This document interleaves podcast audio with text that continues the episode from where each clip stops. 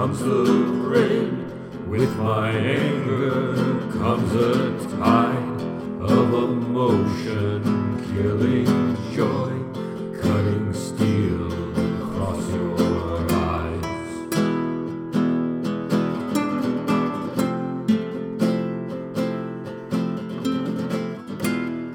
Are you dead? Hi, this is Brendan Davis from Bedrock Games and the Bedrock Vlog, and I'm here with Jeremy Bye for another episode of the Righteous Blood podcast. And today we're going to be talking about rulings and about chases and races in uh, Righteous Blood Ruthless Blades. And, uh, you know, the reason is we saw that uh, somebody had asked a question about it uh, over at DriveThruRPG, and it's a deep enough topic. I, I gave the person a provisional answer, which is really my answer to the question more than anything. Um, but we wanted to get into it deeper because I think this is an area of the game where it's it's highly interpretive, and uh, both of us do tend to take different different uh, approaches to it. Uh, so... So, but before we get into the specific question of chases and races, we kind of wanted to get into rulings in general, because that's a it's an important uh, sort of principle of the book, I think, is this idea that uh, for certain things, we've established that rulings would be uh, more important than us kind of laying out a, a, a codex of clarifications for this is how you, you handle it. We do, you know, we, we don't want to go the sage advice route of this game. We want this game to be uh to remain uh, as I mean it's it's not like it's I wouldn't say that the game itself is super rules light, but we don't want it to get any heavier than it already is in the book is the idea. So uh so Jeremy, I, before we get into that, do you have any thoughts that you wanted to add? Or um... just that um you know, we obviously also didn't have room to just include clarifications for every little single aspect. And that said, there, I think uh, you and I have um, very, not very, but we do have differing sort of gaming philosophies in a lot of yeah. different ways, which I think was a benefit for the game because it didn't veer one way or the other. Uh, and I'm personally somebody who likes having a lot more, no, I don't necessarily like having a lot more rules, but I do like having a lot of things uh, being clarified that come up as questions. And I think you fall more in the line of let the G M decide. I, if you go to my, I just, I was, I was curious about this as you were talking just now. I did a search for ruling in my Gmail, and it's like I have a lot of emails that come up because as we were going through the design process, I would point out something. I would say, hey, well, what about this? And then you would say, well, that's an area for a G M ruling. And as we went through, some some we left as G M rulings, some we put into the G M section, some things we reworded. Yeah. But in the end, we do leave a lot of room for certain things to be interpreted by the G M or uh, adjudicated by the G M. Yeah, and, and the and the basic reason for that is is to reduce the amount of things that the G M needs to memorize to play the game was the idea. And, and and also sometimes there'd be a rule and it would be like, we don't necessarily want to weigh in on this rule. Like, like you could interpret it this way or that way. And those are going to be very different stylistic choices. And we didn't necessarily want it to go one direction or the other for all groups for all time. And so that was another reason why we would sometimes lean on the ruling. Um, and also I think it was beneficial to us because we come from different perspectives and different styles to lean on the ruling sometimes for that reason. Um, but, uh, you know, and, and, and again, the idea, the idea of rulings is actually explained in the book where, uh, you know, uh, we have a whole section on it. And a lot of that, uh, you know, is, uh, you know, comes from, uh, ideas from people like Rob Conley and stuff like that from the Bat in the Attic blog, uh, which I've absorbed into my own gaming over the years. But, But in terms of uh, chases and races, uh, which is for, for those that are following along, now that we have copies of our book, we can actually pull it out and uh, and, and and discuss uh, discuss pages uh, specifically from the book. Um, it's in the first chapter, and let me see if I can find the page. It's page twenty, and and so I'm going to read the text just so that we're all on the same page here. So it says, chases and races can be resolved by opposed speed rolls or lightness martial arts rolls, depending on the situation. As a general rule, when someone gets two wins in a row, that is rolls higher than their opponent twice in a row, that person gets away or catches the target. And so I wanted this rule to be really, really simple because I wanted it to be flexible enough that it could be applied differently to different situations. And I think Jeremy was on the same page with me when we did this one. Um, and but but the question that we got was was really about what happens if you have one person making a speed roll and one person making a lightness roll, and how does that affect things? And so my answer to that, and, I'm, and Jeremy's going to give his in a, in a moment, which will be slightly different, is I wouldn't normally have those two things rolled against each other. I would tend to take this very literally, which is it's opposed speed rolls or opposed lightness martial arts rolls. And you would determine that based on the situation. So so say you have a character who bolts down an alley and he runs away from a guard. And you say, okay, that's obviously speed. So I'm going to have one character roll speed, the other character roll speed. Uh, and let's just say that they uh, that the, the first character is able to to get some distance by rolling higher. Uh, but you know you still have a second roll. And, this, and that second round, the character's like, I'm going to try to leap up a, a wall. And then in that instance, you might say, okay, it's an opposed lightness roll to to clamber up the wall. And and so that's that's how I would generally implement it. But I think it's also meant to be flexible. A G M might say, hey, I'm going to throw in this other skill roll here to spice things up because the player said they want to do something really specific. So in my campaign uh, yesterday, I had a player who before the chase, they were trying to set up a distraction. They knew they might be chased as a result of this distraction. In fact, that was part of the purpose. He set up an escape route, and and and he he created like a little burrow for himself to hide in inside of during the chase. So I had to make a, a survival roll. And so during the, the chase itself, when the guard started chasing him, I had the guard make a detect roll against that survival roll on top of the other uh, speed rolls and lightness martial arts rolls that were going on. And and th- and that, you know, so so I so I would see this rule here. Number one, just to answer the question, I would say you generally want to pick speed or lightness martial arts depending on the situation. And you can either have both of the rolls be speed or lightness martial arts, or you could have the first roll be one and the second roll be another. It depends on what's going on. If they're if they're just chasing each other and running, or if they're leaping far distance or something like that. Uh, but also I think that this rule is a starting point to use a little more creatively if you want to. So Uh, Jeremy, what are your thoughts on it? Um, I mean, I, for the most part, just agree with what you said. And I think, just to clarify, at least from my mind, I think one of the reasons why we included, well, it, it made sense to include more than just one, uh, one, you know, we couldn't just have chases be based on lightness. That doesn't really make sense because there's so many possibilities for how a chase could, could um, come about. And uh, the, I think you were alluding to how, uh, as we had talked about before, why I would um, consider allowing uh, both skill and, or sorry, both speed and lightness to be used at the same time for a chase. In other words, not like, in other words, I I would allow for one character to use speed and one to use lightness instead. And the reason that I did it that way was because. Or the reason that I would do it that way, and, and in fact, I did do it that way in the games that I have run and in, in which chases came up, is because I felt it would make sense for the person who was, whether it's an N P C or the player, to make their own decision about how they wanted to pursue or flee. Okay. Um, so, for instance, if I have, if you have a character that you created to be, you know, some internal martial arts master. Uh, and then they put another point in external or something, and they don't have any lightness arts. That means that if they tried to flee from somebody using lightness arts, they would be doing it at a disadvantage. Basically, yeah. They would be rolling two dice and picking the lowest number. And I'm, and in my mind, I'm thinking, well, what happens if that guy also happens to be a sword master who has really high speed and is just generally fast? Well, wouldn't that person realistically, instead of trying to resort to their non-existent, like, horrific internal arts, wouldn't they just try to run as fast as they possibly could with their mundane speed?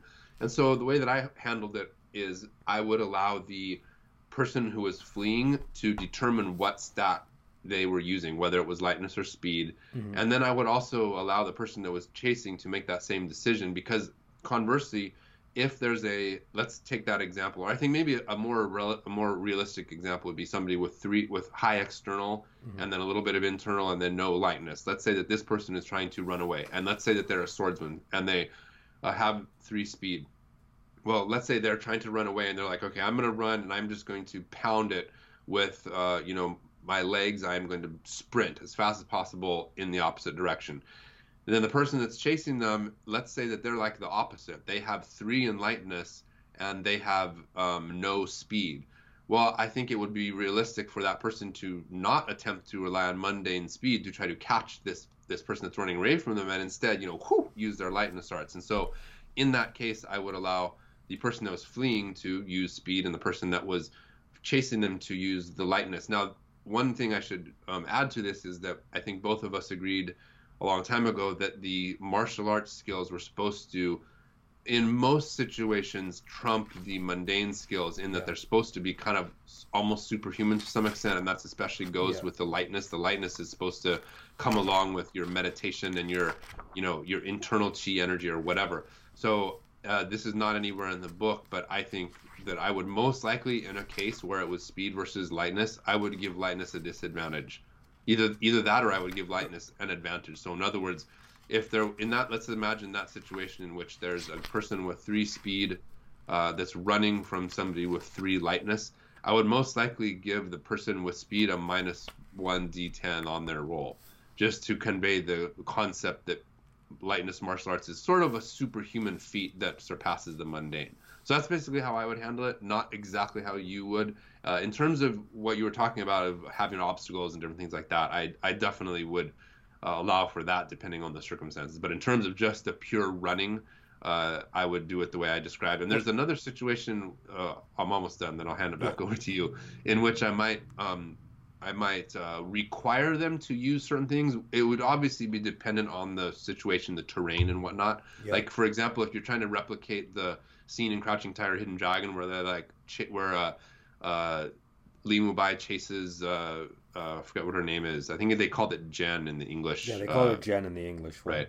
He's chasing her through the bamboo trees. Well, obviously that would have to be lightness. Yeah. Uh, conversely, yeah. I think in, for me personally, if they were, if there was some sort of like back alley chase where they're on the ground, and there's a lot of twists and turns with intersections every couple feet or something. It's like yeah. a maze.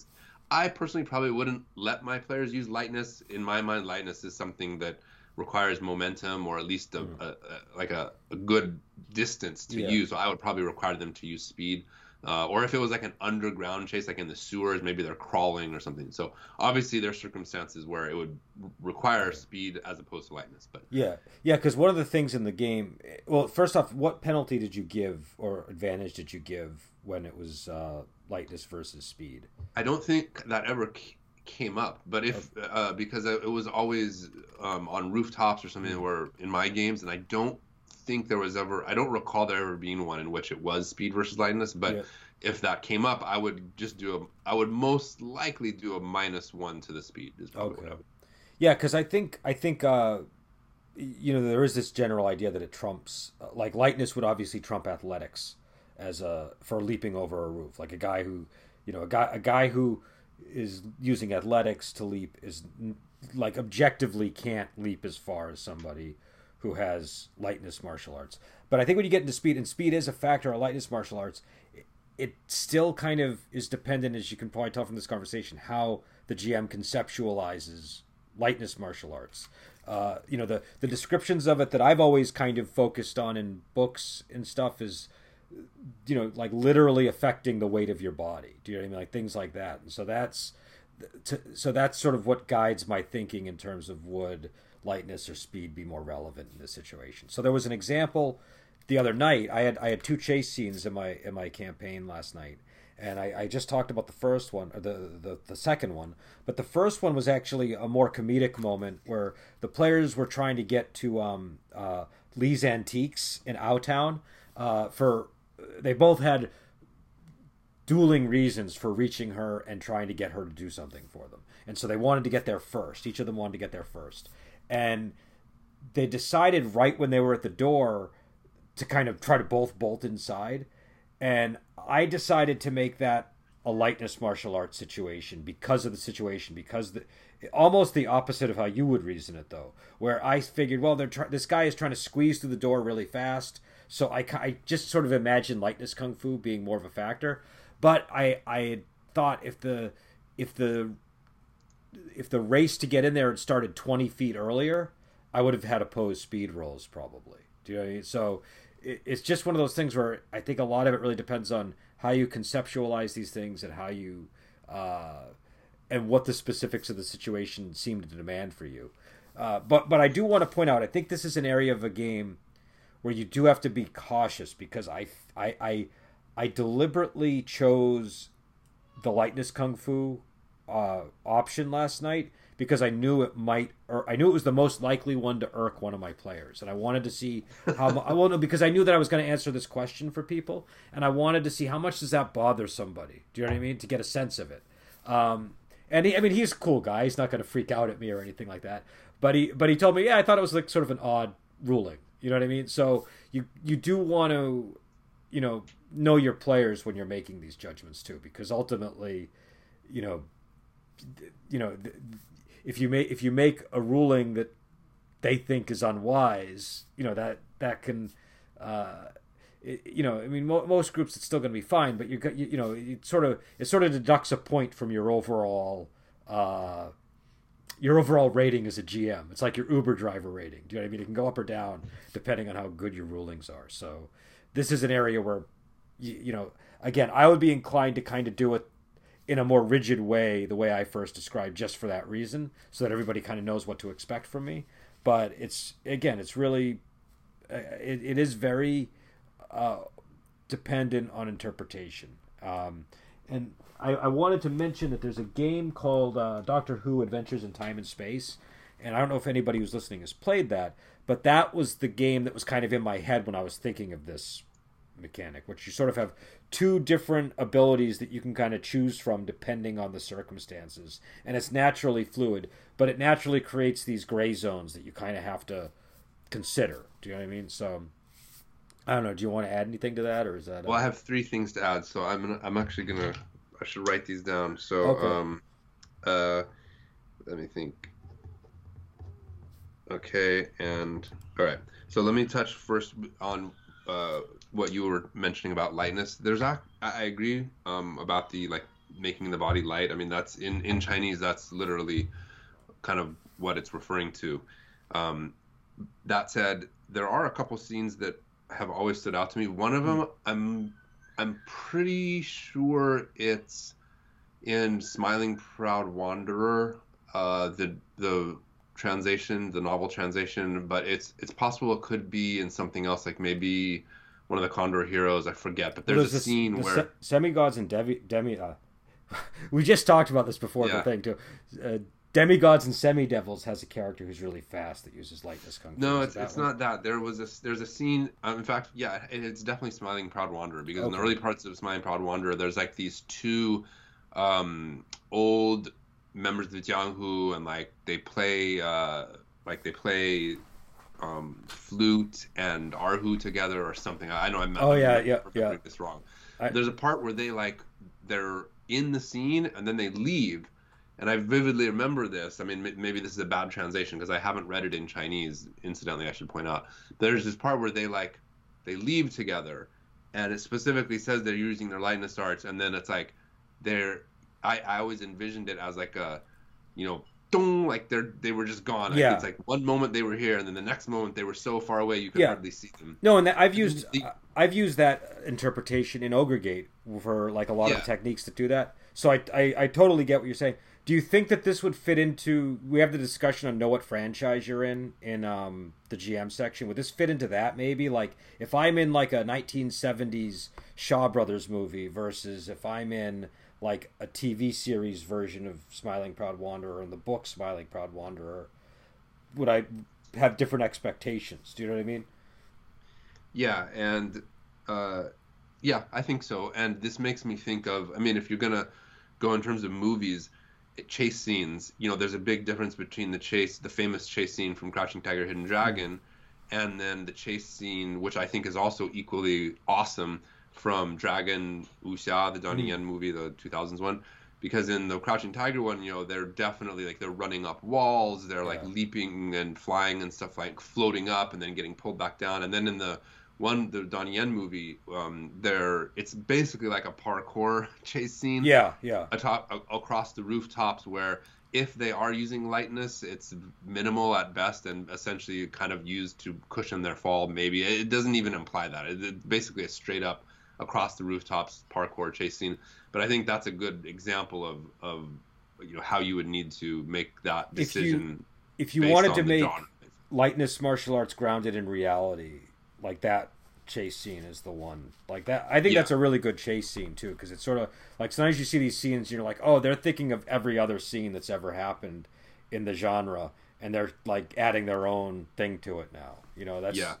Um, for me, I like in my in my Jianghu that I use for my games, the lightness operates more like the Crouching Tiger Tiger mm. version with a touch of sort of like force speed, you know. I don't know okay. if you remember that that scene in uh, episode one, Phantom Menace, where Obi-Wan and Qui-Gon Jinn kind of like like race kinda, off. Like kinda, it's a little yeah. bit beyond what what I think lightness is, but for me, it's kind of built. But into no, it. but no, I've seen that in shows and I've read that in books. And again, but again, I think it's one of these things where like this is something we probably should have talked about more in the in the rule book. But like every author kind of has their own physics of yeah. these things that they use. And so that's why we're kind of leaning heavily on interpretation here. And obviously, Gu Long was a major source of inspiration, but I don't really have strong memories of his use of lightness kung fu compared to Jin Yong.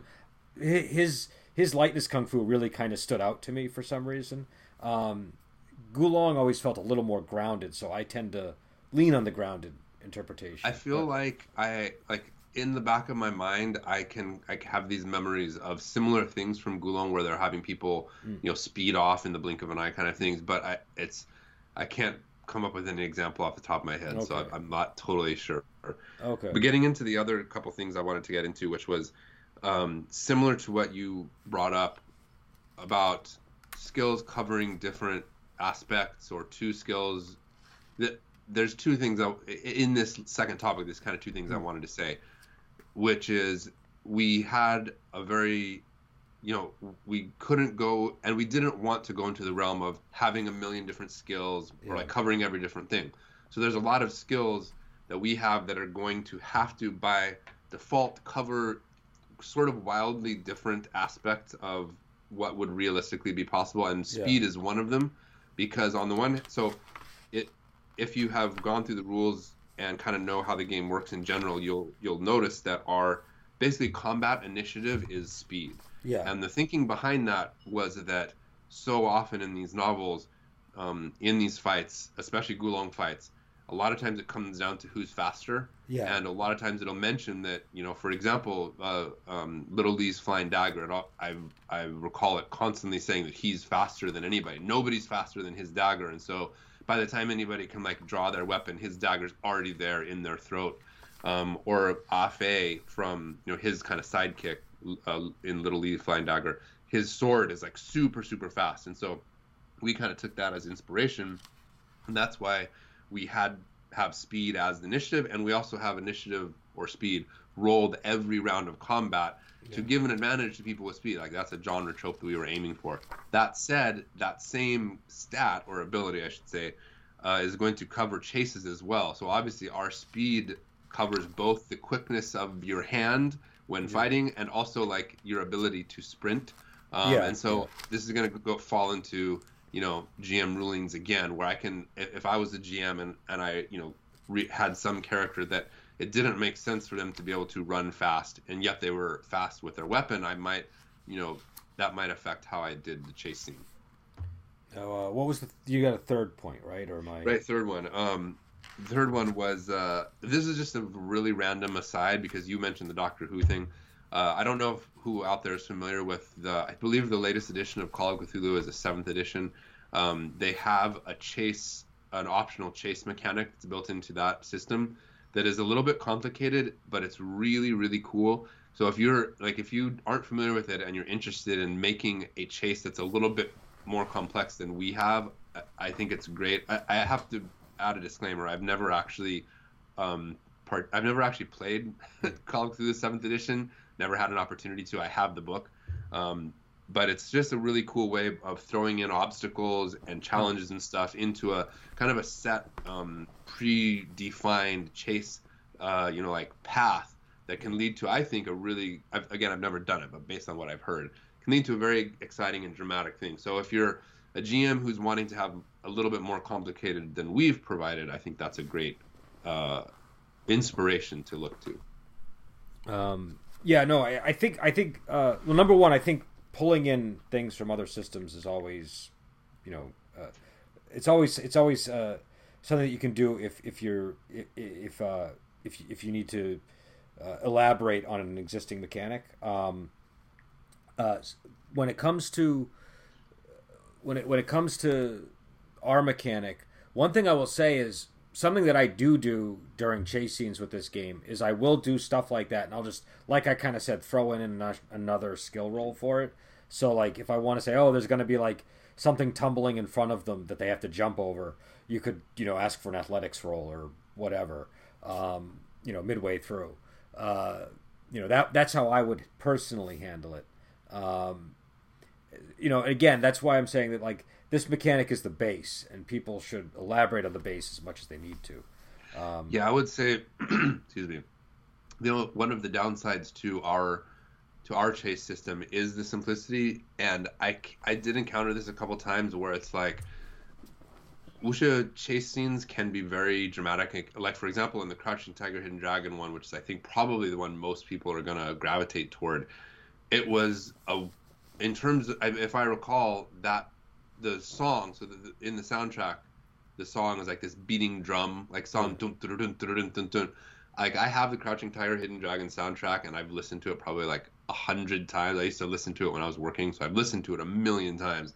Pretty sure that song is something like two and a half minutes long. Okay. So that on, like on screen and sort of screen times, like a two and a half minute chase scene is, that's a pretty really long chase scene, and they're like fighting and like throwing things yeah. at each other and whatnot. So our chase mechanic essentially can be over in two rolls, as fast yeah. as two rolls. And, and even if it's not in two rolls, it's going to be within a couple rolls. So it's not really designed for those, for a super extended, like you're running across all of Beijing fighting and like doing all kinds of things. If you do want to re- replicate that, then you're definitely going to have to well, expand on it. Well, I would disagree a little bit, only because the way that I tend to run the chase scenes is those two rolls are usually a lot more than just bump bump. Do you know what I mean? So there's usually like, like it's kind of depends on how active your players are and how active you are as a G M. If the player, like I had the player last night, he makes his roll and then he says, and I'm going to say this to the guy and try to get him to, you know what I mean? So like there's, there's an interaction that can occur within the space between the rolls.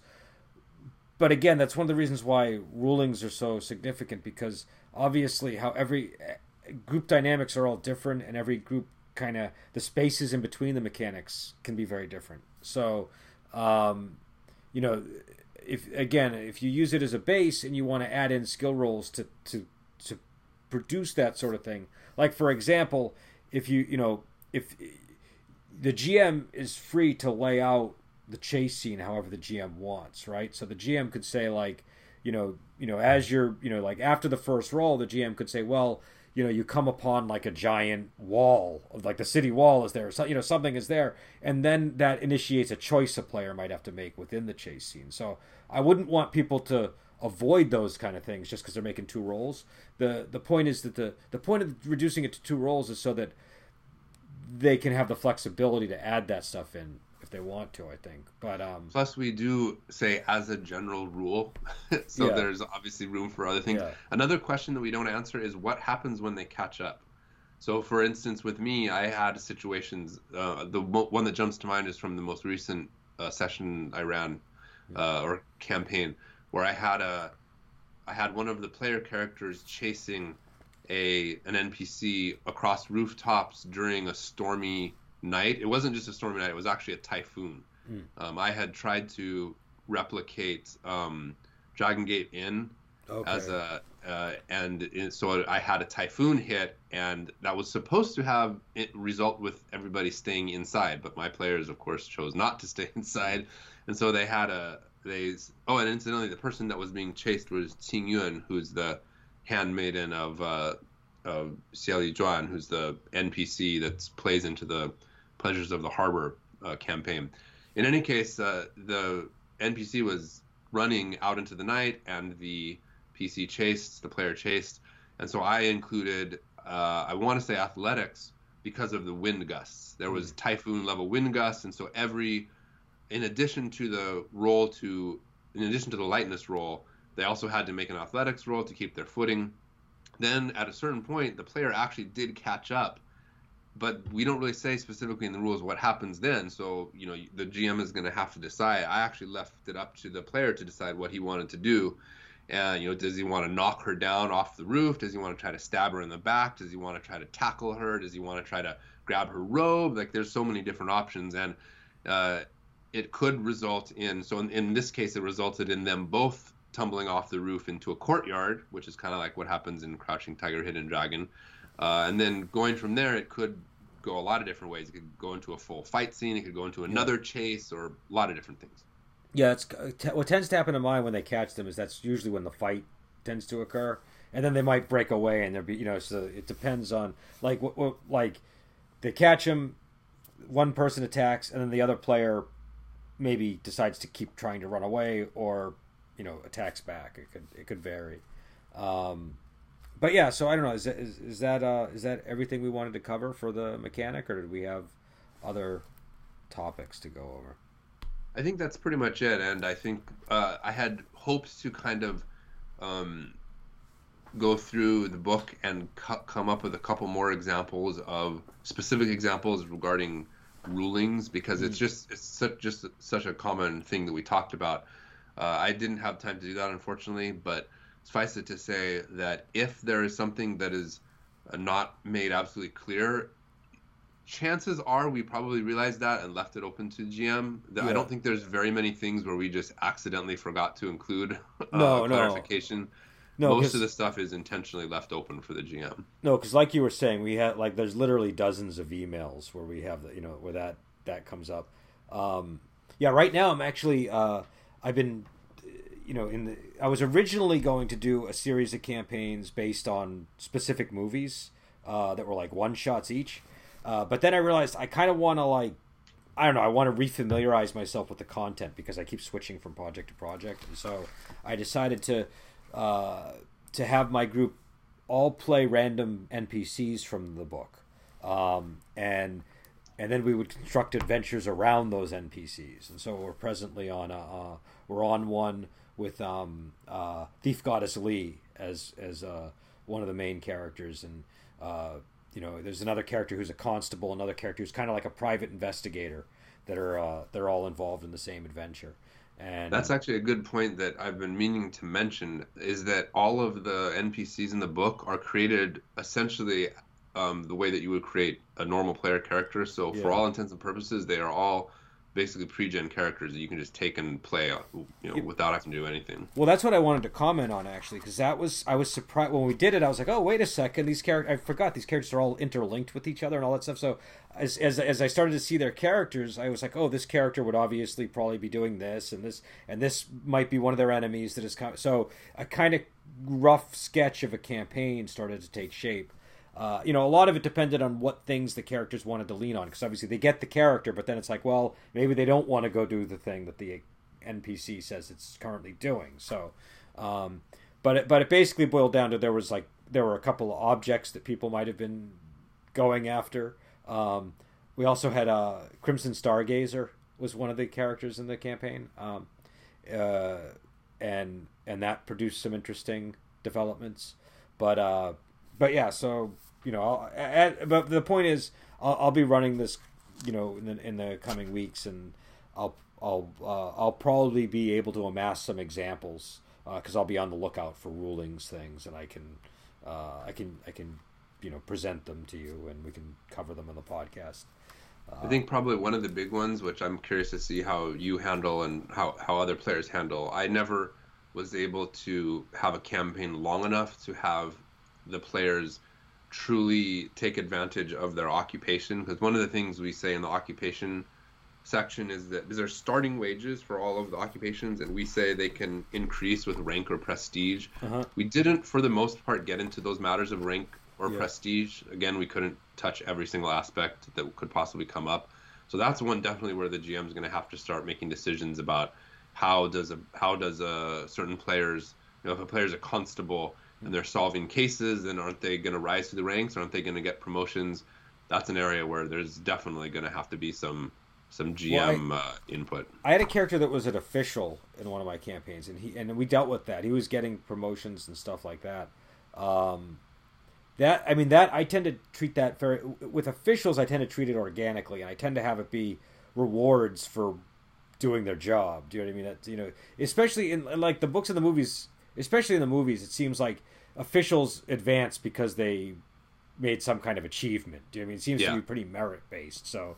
And usually it's the bad guys I find that we see advancing. You do see good guys advancing, but typically wuxia heroes are not as often a part of the bureaucracy as the bad right. guys. So you know you'll have the you'll have the or you'll have like the guy who is it's like a fox in the uh, in the hound type situation where uh, uh, you have the the guy who grew up with the hero and his you know deviated from the path of good and is is is advancing through the imperial bureaucracy. And doing bad things in order to do so, um, but uh, but yeah, I, I don't know. I handle it organically. So if like uh, if they have if they are sent on a mission and a character does an exceptional job, then you know that's obviously probably going to result in a promotion. And I think it would be similar for constables and things like that. For other occupations, obviously it might be more off screen. Like you know, if, you, if you're a fisherman, that's not gonna you know.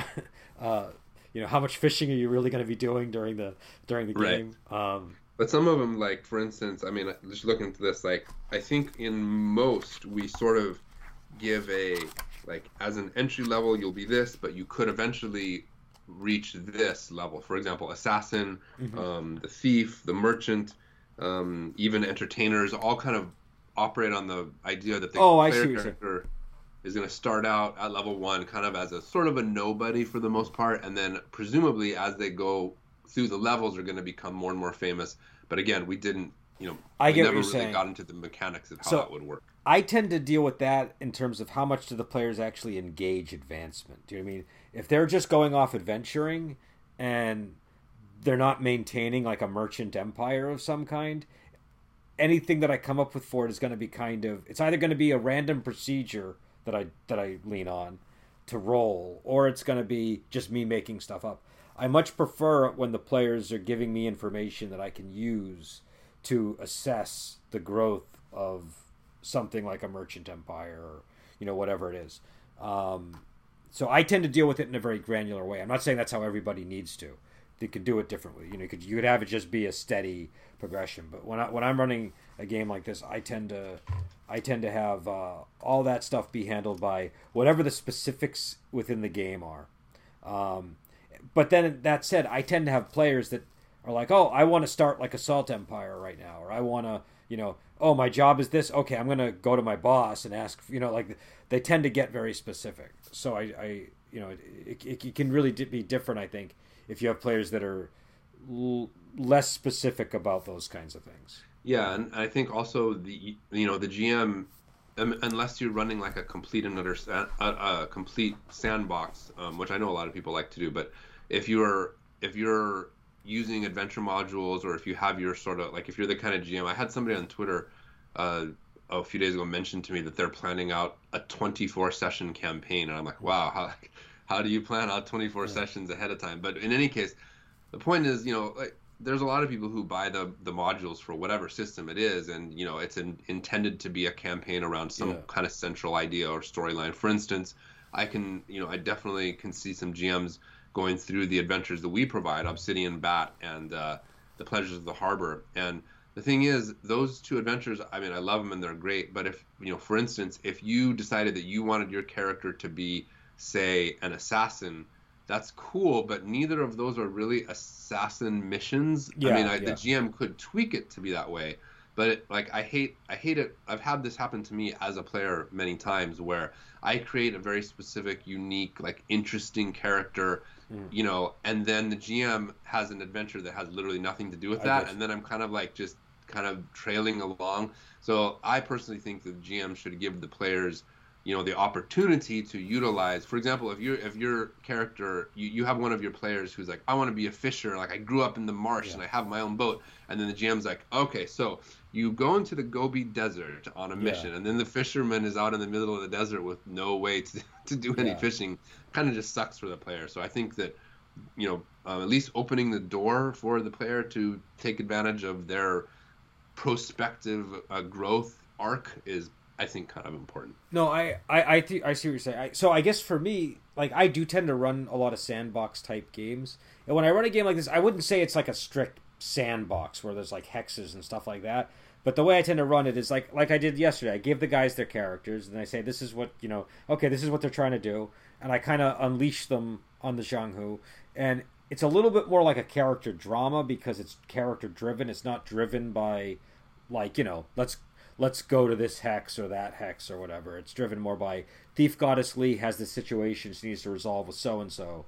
And she decides this is how she's going to go try to resolve it. Um, and so... Uh, So that, infor- that that style of play, uh, it still tends to be very specific. So I tend to have, you know, um, you know, it, it every everything in terms of advancement within an occupation would generally be treated with specifics. Uh, and I think the other thing too is what it means is adventures like Obsidian Bat. Obsidian Bat is really there to show you how to use the rules, right? Like that's the main function of that one. And Pleasures of the Harbor is there to show you how to construct like a Gu Long style mystery adventure more than anything else. Um, uh, but if, but obviously, any adventure that you run as a G M is going to be set around the actual characters that you have in your campaign, and so that's going to be a big difference between that and the published material. And so if I if I you know in if I had like your assassin character in my campaign, well, number one, I'd probably be, there'd probably be more assassin content in general. But as a player, you'd also be probably prodding me like, "Hey, is there anybody in this tavern that looks like they might want to hire an assassin?" You know what I mean? Like, like, like that kind of stuff might be cropping up more. Um, but, uh, but also, you know, one thing I will say is because I do tend to lean on the sandbox thing, some players might find my style a little bit aimless at times because it can get aimless if the play, you know, if if you decide to go assassinate somebody and you know, the other characters go on this, they want to go on this other mission, and there's suddenly this thing where the party's split. That can create some weirdness. So, uh, you know, th- there are, with the style, with how I run a game like this, there are pitfalls that you have to be aware of. Um, but I think the advantage of it is it does tend to honor character concepts quite a bit, just because the players are free to kind of push whatever it is they're trying to pursue. Um And and then the question is, do the other players fall in line, or is there conflict over that? Um, yeah. So another thing I wanted to mention, uh, I, as I almost always do, I forgot to do all of the um, the uh, self promotion. But uh, first of all, the game, incidentally, the game is has been the release date has been fluctuating, and it got pushed back. Then I got a message from Amazon saying that it, it was unpushed back. Yeah. I don't know what what the deal is, but you can you know. Uh, whether you're, if you're in Europe, you can get it already. If you are in North America, the physical copy is not out yet, but you can go to wherever you get your books and pre-order it or order it. You know, if you have a local game shop, you mm. do it through them. Um, my website, which is jeremy bye dot com, has links and stuff. It has a list to all of the reference material. And I do have, a, I have a personal blog where I, um, you know, uh, ruminate on all sorts of things. And I don't know if, I don't think I sent this to you, Brendan. My latest uh, blog post, um, I'm I have identified, in my opinion, the top ten wuxia movies that can be easily converted into one-shots or added into added as basically simple adventures. And what I mean by that is movies where you can basically watch the movie and take most or even all of the main elements and just mm. turn it into an adventure. You meant you had mentioned this about the movie thing. Yeah. Uh, so if anybody out there is looking for inspiration for that, check out my blog, um, and and you know you can find it on my Twitter and Facebook and everything as well. But the reason I was I did I decided to do this little project, um, oh, and I split it up into two blog posts. The first blog post is five movies, and then the mm. the second blog post, which I'll do probably this weekend, will be another five movies. The reason I did that is because not every wuxia movie really translates well into an adventure idea. Some of them are just like, we've talked about this on the podcast before. Things like uh, maybe Bride with White Hair, the first movie, would just be very difficult to turn into an adventure. Uh, so I decided to go through and try to find some that I thought would uh, easily translate into role-playing material. Yeah, I know. I saw that actually. I was thinking of doing one on the top movies for long-term campaigns when I saw you do that. That would be another good one, yeah. Because I was actually thinking, oh, Bride, because I was thinking Bride, Bride with White Hair is my favorite. And uh, I feel like Bride with White Hair is a great environment. It's like a great setting, but you wouldn't necessarily be able to have the players doing what the heroes are doing, and the story is the problem. So you could use it as a backdrop, or if you take um, Bride with White Hair two, you can use it as the aftermath of, like, that would be the great a great foundation for a campaign.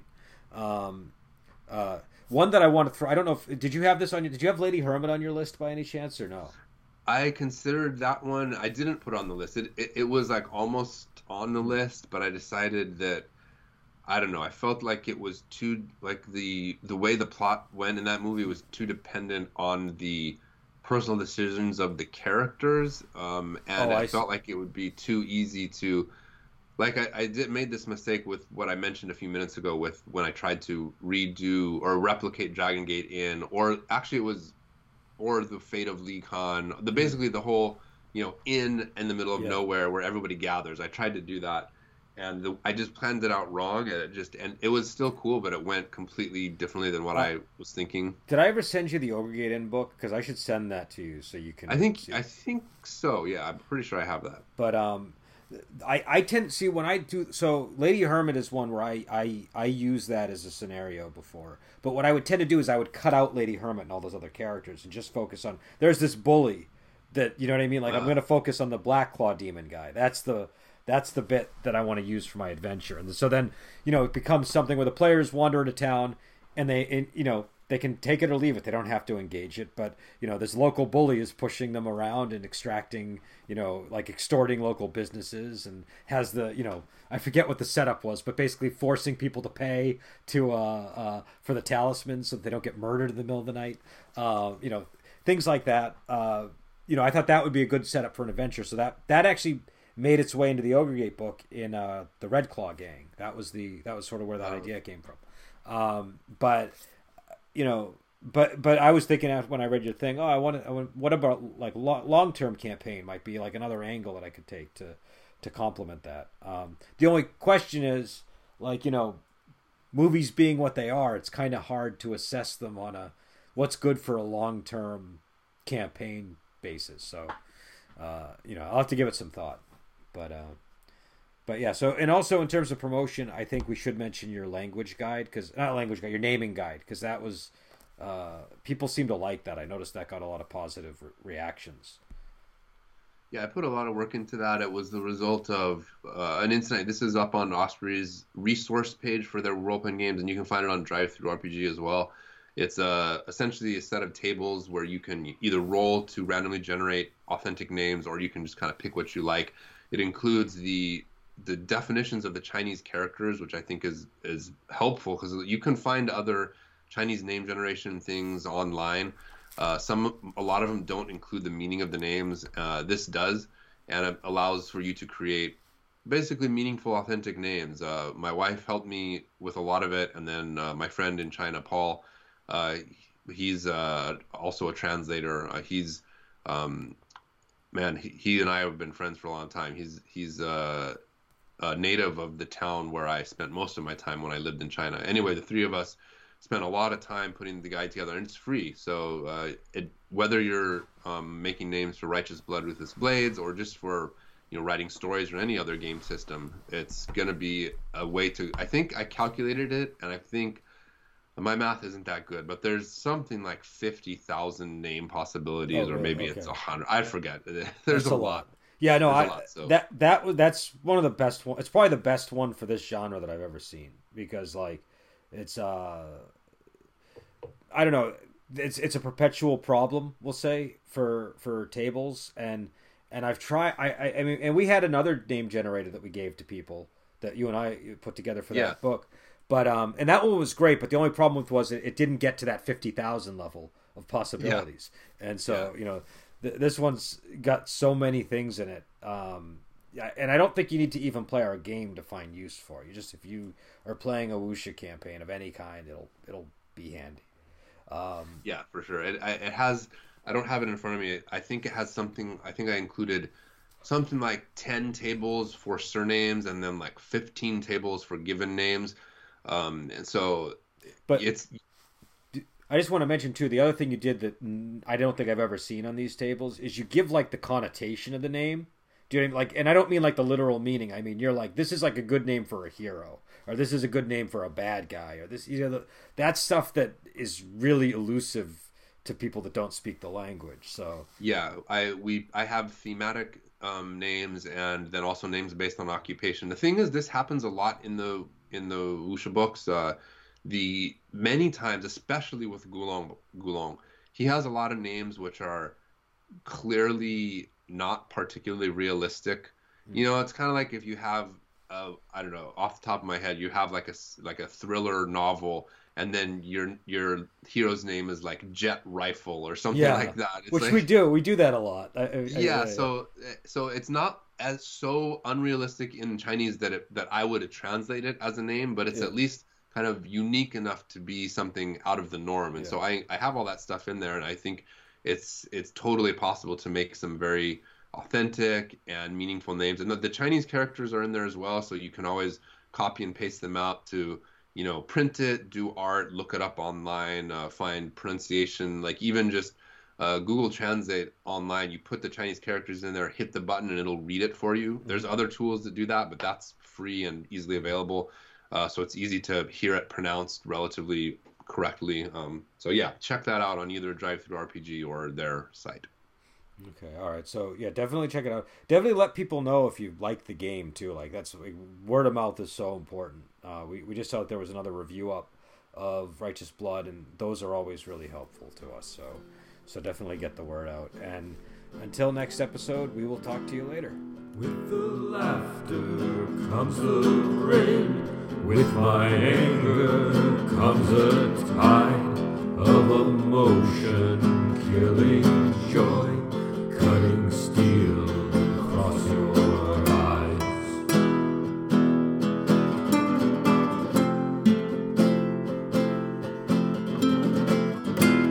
eyes. Are you dead?